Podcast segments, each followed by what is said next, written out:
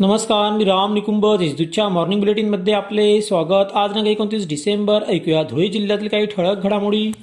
नवीन वर्षाच्या पार्श्वभूमीवर शहर वाहतूक शाखेने अचानक तपासणी मोहीम राबवीत मद्यपान करून वाहन चालविणाऱ्या सहा दुचाकीसारांवर कारवाई केली. त्यांचे वाहन जप्त करण्यात आले असून त्यांना न्यायालयात हजर करण्यात आले. बुधवारी रात्री आठ ते साडेदहा दरम्यान ही मोहीम राबविण्यात आली.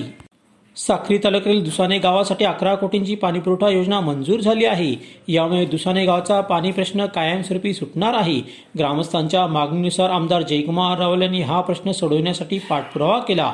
जलजीवन मिशन अंतर्गत या योजनेला प्रशासकीय मंजुरी मिळाली आहे. धुळे सुलवाडे जामफळ कोनली उपसा सिंचन योजनेअंतर्गत शेत जमिनींचा भूसंपादन मोबदला देताना शेतकऱ्यांना अन्याय झाला आहे. या प्रकल्पबाधित शेतकऱ्यांना न्याय मिळावा म्हणून आमदार कुणाल पाटील यांनी जलसंपदा विभागाचे अतिरिक्त आयुक्त दीपक कपूर यांची नुकतीच भेट घेतली.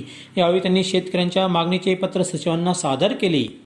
शिरपूर तालुक्यातील बोराड येथील आदिवासी सुशिक्षित शेतकरी डॉक्टर हेमंत पावरा याने मुरमाड जागेवर शेवग्याची सातशे रुपये लावून शेवग्याची मोठी बाग तयार केली. त्या बागेतच मदपालन देखील करून इतरांना प्रेरणादायी ठरेल असा उपक्रम राबविला. याबरोबरच त्यांनी शेतकऱ्यांना देखील मार्गदर्शन सुरू केले आहे. जिल्ह्यात विविध अपघातात दोन जण ठार तर नऊ जण जखमी झाले आहेत. मुंबई आग्रा महामार्गावर नडणा गावाच्या पुढे भरधाव वाहने दुचाकीला धडक दिली.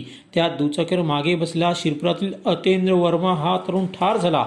तसेच शिरपूर तालुक्यातील अहिल्यापूर ते वाठोडा दरम्यान ॲपे रिक्षा उलटली. त्यात एकनाथ पोपट भिल शेचेस राणा सावळे तालुका धरणगाव जिल्हा जळगाव यांचा मृत्यू झाला. तर तीन जण जखमी झाले आहेत.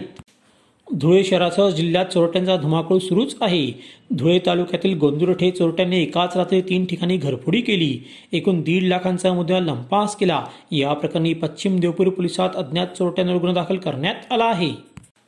अशा त्याच्या ठळक घडामोडी सोयीस्वरत्म्यांसाठी वाचत राहा दैनिक देशदूत. ताज्या बातम्यांसाठी भेट that W W W dot Deshdoot dot या संकेतस्थळाला. धन्यवाद.